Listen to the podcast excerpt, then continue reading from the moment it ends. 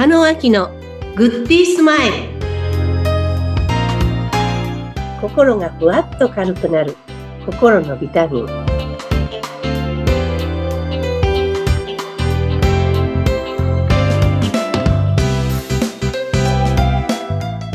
皆さんこんにちは。加野明です、えー、本日はですね今日もゲストがいらっしゃいます、えー、私が9月からスタートしてたクラウドファンディングで個人スポンサーとして、えー、応援に参加してくださったスポンサーの方をご紹介させていただきたいと思います。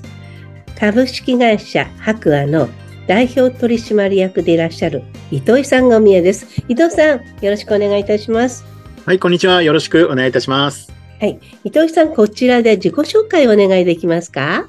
はい、ありがとうございます。株式会社白亜の代表取締役社長の糸井健二と申します。この白亜という会社ですね、茨城県の土浦にある会社でございまして、創業43年になるハウスクリーニングとか外注駆除とかがメインの会社になっております。で、茨城ではおそらく一番長くやってるハウスクリーニングの会社でございますので、そちらの方の技術としてはかなりえー、ト茨城の中でのトップクラスの技術を持っている会社じゃないかというふうに自負しております。はい、ただ、あの、私2代目の社長なんですが、実はあの、13年前2代目の社長になった時にですが、で、でですね、相当あの会社としては、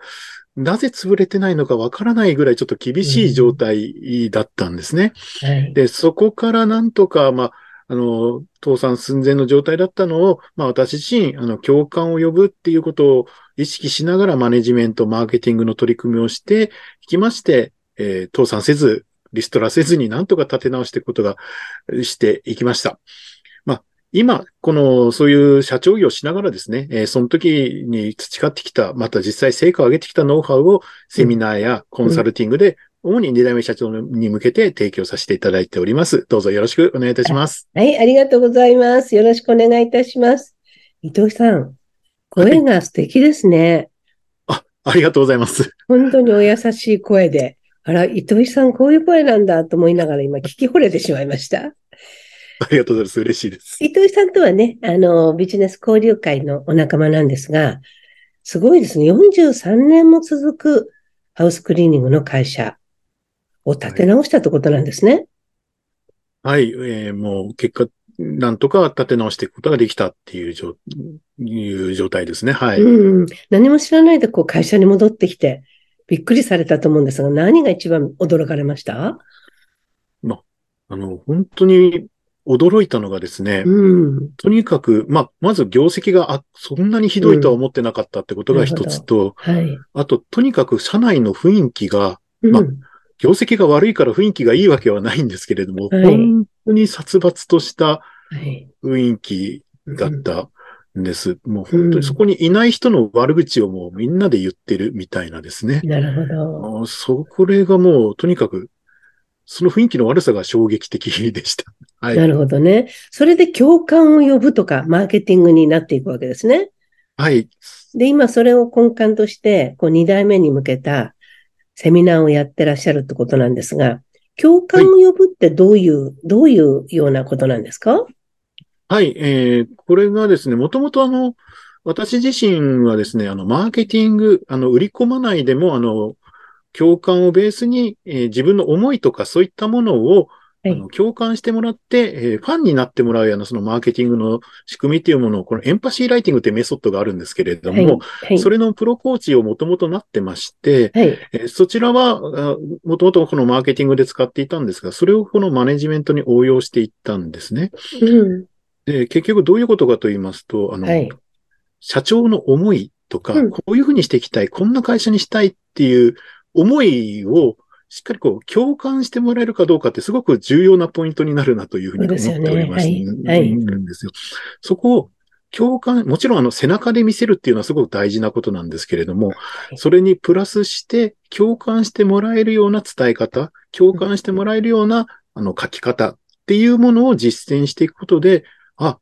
会社、結局社長、特に私はあの、外からポンと帰ってきた2代目でしたから、はい、あ何、何考えてるかわからないこのボンボンは、みたいな雰囲気だったんですけれども、うん、あ、社長はこういうふうにしていきたいんだ、こういうことを考えてるんだっていうのをこう伝、共感してもらえる中で少しずつ会社が、社員のマインドから会社が変わっていったっていうことがありました。なるほど。13年目引き継いでからってことになられるわけですよね。そうです。はい。うん。どのぐらいで変わり、こう、兆しが見えてきたんですか？取り組まれて。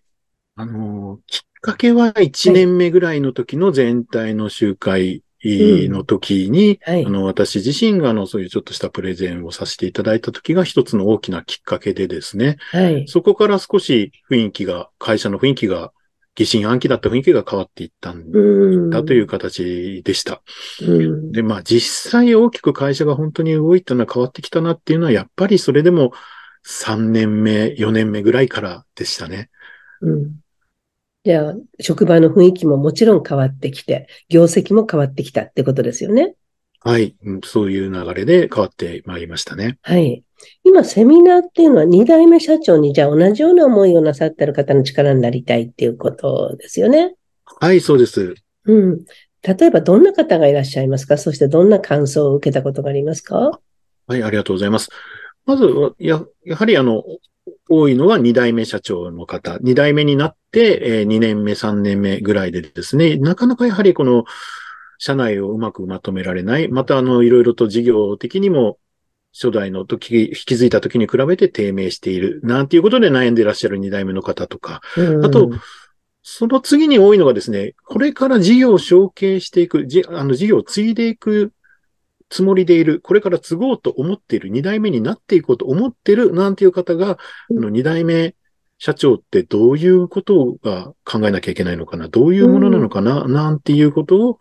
知りたくて、えー来ました、なんていう方が結構いらっしゃいますね。なるほど。はい。そでそれはセミナーみたいな形でやって、その後個別の、こうなんか、コーチングみたいな形に引き継がれていくわけですか？はい、そうです。個別のコーチングのような形引き継ぎまして、そしてまたあの、全体でやるコースも今後提供、かんあの、いわゆる二代目社長向けのえー経営セミナー、経営コース、経営を学ぶコースっていうんでしょうかね。そういったものも今後展開していくつもりではおります。はい。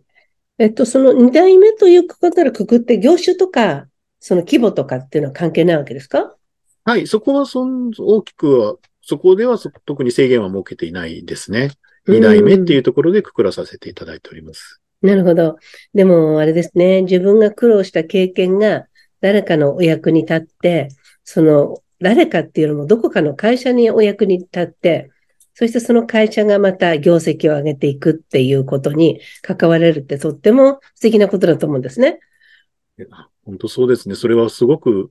私も実感しています。うんやっぱり、社長が元気になってもらわないと会社は元気にならないですし、はい。その会社に勤めてる人たち、そしてその人たちの後ろには家族の方もいらっしゃるわけで、はい。本当にたくものすごい重責を担っているのが社長だと思うんですけれどもうん、その社長がやっぱり元気になって会社が元気になってくれることが、